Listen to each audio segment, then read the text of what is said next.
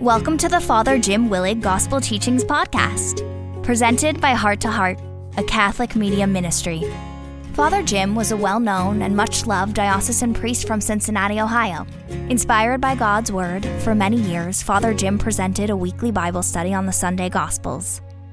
In 2001, Father Jim went home to the Lord after a battle with cancer, but his recordings and teachings live on to inspire thousands. First, we hear from Father Jim's good friend, Jesuit priest Father Michael Sparrow, who opens this podcast by proclaiming the gospel reading. Then, Father Jim's illuminating gospel teaching follows.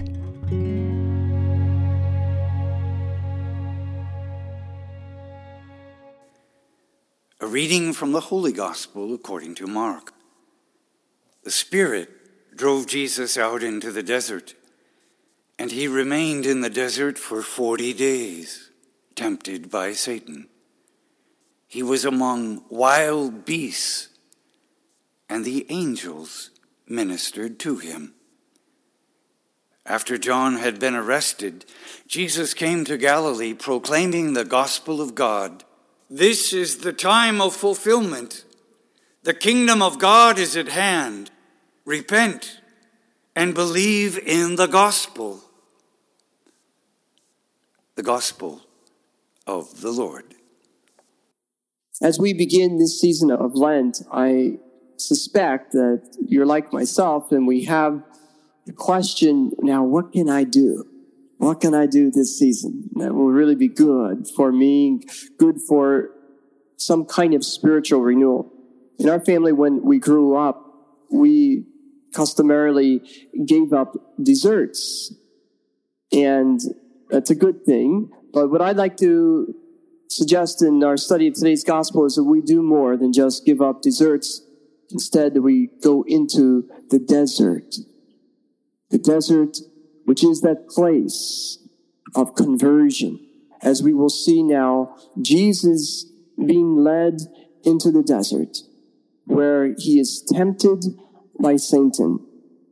It's interesting to compare Mark's account of this temptation scene with the other synoptic gospels of Matthew and Luke. Mark, as you might now suspect, is the earliest of the gospels to be written. Scholars suggest the year about 70 AD. And for that reason, it's probably the simplest, that is briefest of the gospel. For that reason, maybe your favorite. I don't know. But we have in Mark's gospel more or less the bare bones of what takes effect in Jesus' life. And so we see that same bare necessity of reporting in this temptation scene. For instance, and this stands in difference to the other synoptic gospels, Mark has no detail about the nature of the temptation. Remember, Satan tempts Jesus to turn this stone into bread. We don't hear that in Mark. There also is no mention that Jesus was victorious over Satan, that he overcame the temptation. Get into this later, but it's part of Mark's theology that his entire ministry was a continual battle against Satan. This is just the beginning and the preview of coming attractions. But we do see that Mark's temptation scene is deliberately and intimately connected to the baptismal scene of Jesus. So we need to see that as soon as the Spirit came upon Jesus in the water, the Spirit then immediately moved Jesus out into the dry desert. And so is the movement of the Spirit in our life, the ebb and flow. As soon as the Spirit comes into us, the Spirit will also challenge us and move us out of ourselves, where it will ultimately be a test, a test of the Holy Spirit against the evil spirit. And this is what we see as Jesus is escorted by the Holy Spirit, but tested by the evil spirit of Satan. He's led into the desert. The desert is this place in the Bible of testing. In the desert, one is vulnerable to hunger and thirst, where water and food is scarce. The desert is a place where you're vulnerable to the elements of the weather, the hot heat of the scorching sun, and the bitter cold and wind of the night. In the desert, you are vulnerable to the wild animals and the wild criminals who often pillaged people during the night. In the desert, one is vulnerable to being lost since there are no signs and the land itself is almost trackless. Not to mention, in the desert, you're vulnerable to mirages or illusions, and everything seems the same.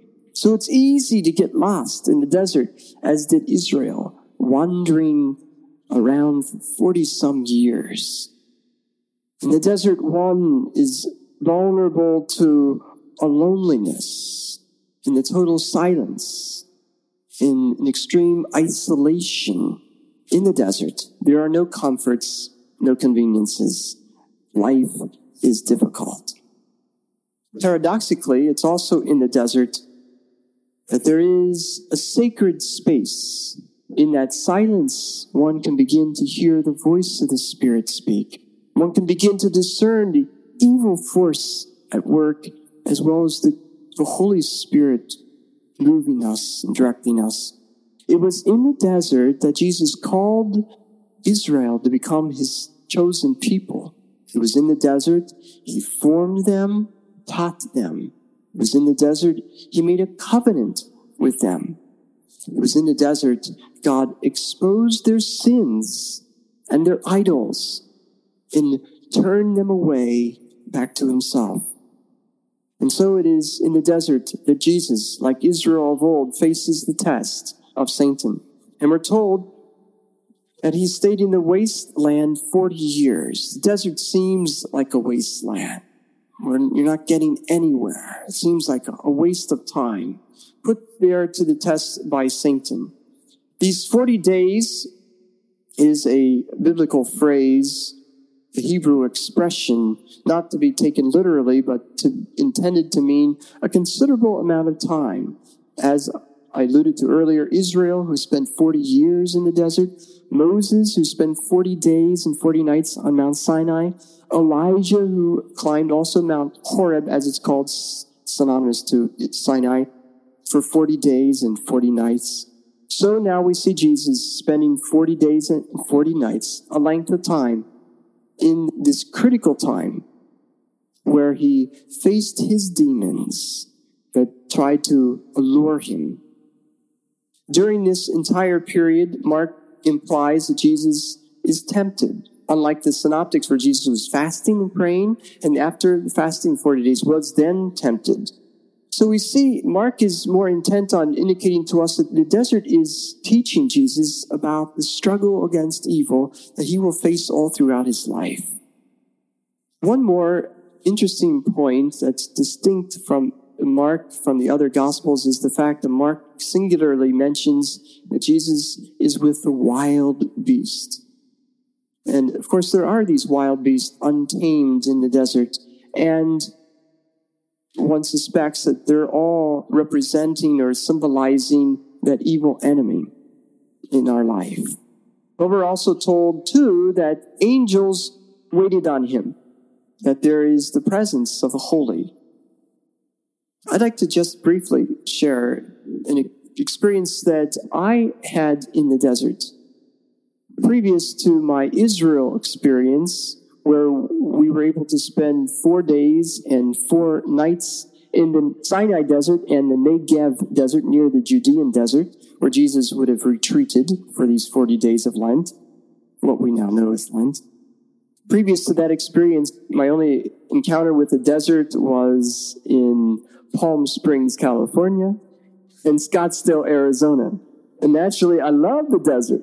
But obviously, this resort desert is a whole lot different than the wilderness and wasteland desert that's described in the scriptures. The desert I immediately saw is so symbolic of those spaces and places in our lives that are most difficult. As our particular class went off to spend these four nights, four days in the desert, I was immediately struck by why this is a natural setting for what we've come to know is a place of hardship that place where naturally we are tested and tempted. And we can perhaps identify that desert quickly in our life. So it is, we can get out of the desert, but the desert never leaves us. There is inherent in our life, ever present desert time when, let's say, emotionally, we are hungry for love and thirsting for an inner peace. How many of us in our marriages can identify those times when it is so difficult and, and it feels like nothing's working and you feel the scorching heat of the burden that's on you or the cold shoulder of the night. One of the things I experience in the desert is how cold it gets. It's like the extreme. Haven't we experienced that in our own relationships? The extremes. It's almost like we're on a roller coaster ride, we say. The ups and the downs, the ins and the outs. How difficult those times are that leave us feeling emotionally lonely or distressed or discouraged or even despair. These are desert times. And we don't have to go out in search of that desert. It will find us. We experience the desert relationally when we feel that we are coming in touch with a wild beast who criticize us or condemn us, give us such a hard time, attack us, or unfair to us. We experience that beast within ourselves. That part of us that's so hard to deal with. And we cannot escape that beast within us. And there's, as the story goes, the beauty in us too. But it doesn't want to have anything to do with that other side or part of us. And yet we're forced to relate as we try to integrate that part of ourselves, the shadow selves, as Carl Jung would say. Spiritually, I'm sure we have been in that time of Lent where God is silent and distant, where our prayer, no matter how sincere, is so dry, so desolate. And it appears as though our spiritual life is a complete wasteland. Nothing's happening, and we're certainly not growing. That's the terrain of the desert. It seems like we're not getting anywhere. In the desert, we feel lost and confused in life. Those are the desert times. They're awful. And one of the experiences I felt being in the desert is that how am I going to survive? How are you going to survive and just get through this desert times? You see, as, as I begin to explain what the desert represents, we can begin to see that Lent isn't so much a time to give up dessert. It's a time to get into the desert and we don't have to go out in search of any sacrifice. It will find us. We don't have to go making any cross for ourselves. The cross will be laid upon us. Be sure of it. We don't have to go thinking and fabricating any kind of sacrifice. It will find us. All we need to do is to accept it and deal with it and believe that in this difficult time of the desert, it will be, as it was for Israel and as it was for Jesus, a time of tremendous growth, even though we can't see it or feel it.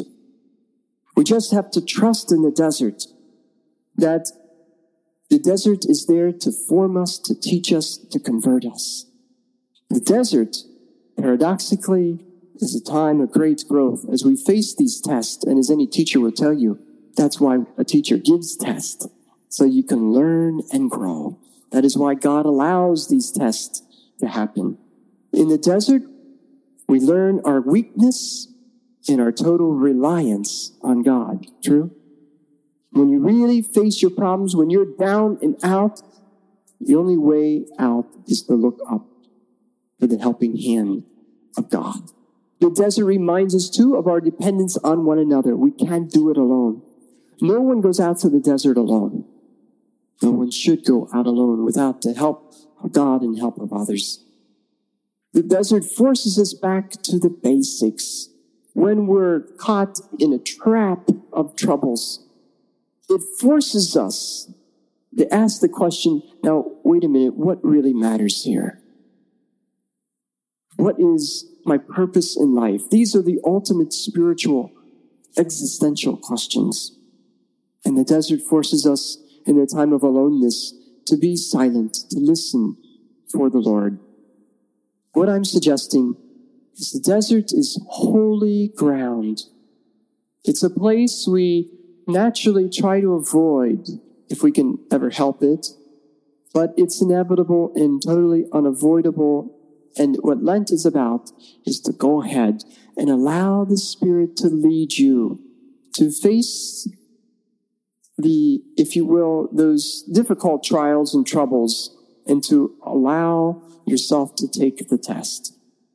I'm often reminded of Scott Peck, who many of you know is a psychiatrist who, after years of psychotherapy with his patients, had written this wonderful book called The Road Less Traveled that I recently read is sold 5 million copies, was translated into 20 languages, and had made publishing history record of being 10 years on the New York bestseller list.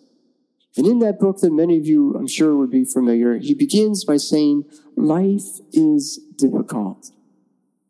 And then goes on to say, it takes us a long while to learn that life is a series of problems. We keep saying to ourselves, oh, thank God, if I could just get over this, then I'll be happy. But then, sure enough, another problem arises. Have you noticed? And then we come to realize life is a series of problems. Scott Peck's observation as a therapist is that most of us, however, are not so wise to realize that it's only because of our problems that we ever really spiritually grow.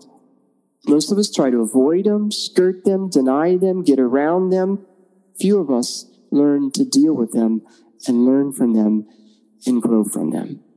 And he said this is the only way to not only psychological well-being, but to spiritual wholeness too. Scott Peck has written a sequel to The Road Less Traveled entitled Further Along the Road Less Traveled.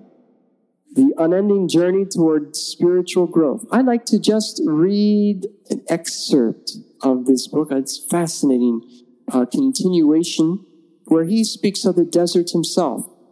He says, to proceed very far through the desert, you must be willing to meet suffering and to work through it. In order to do that, you need to change your attitude toward pain. And the quickest way to change your attitude toward pain is to accept the fact that everything that happens to us in life has been for our spiritual growth. Everything that happens to us in life is for our spiritual growth. What I suggest is that is the attitude that we need to assume to lead us into Lent. For Lent is that place in which we face our difficulties in life, that we proceed to deal with our pain and our problems, and that we ask the question, what is there for me to learn? How is it I'm being challenged to grow? And where is the real temptation for me? I'd like to just tell a story I read and heard about someone who I think exemplifies this movement through Lent to Easter into new life. It's reported by a physician who had a young man as his patient who came to him. He was 24 years old and had bone cancer that required that his entire leg up to his hip be amputated to save his life. 24 years old, left without a leg to stand on. He became a very angry man. And this particular physician and psychologist helped him to work through his terrible hatred toward all his peers who seemed to be so healthy and happy. He encouraged him to work through that pain by having him write and draw. As he did over the year or two that followed, he saw the young man make tremendous growth. And in a certain time, he came to see that maybe he could help other people through their pain and problems. And at one time, he decided to work with other patients in the hospital. One day, he happened to be in his shorts where his artificial leg was completely exposed. And he came into this room of a particular woman about his same young age, in the young 20s, who had just suffered from a double radical mastectomy. With both breasts removed and feeling her womanhood torn from her, she was into the depths of depression, and the nurses didn't know how to care to help her. They evidently had left the radio on, hoping to cheer her up. And this young man, hobbling along, came into her room. The woman didn't even take notice of him.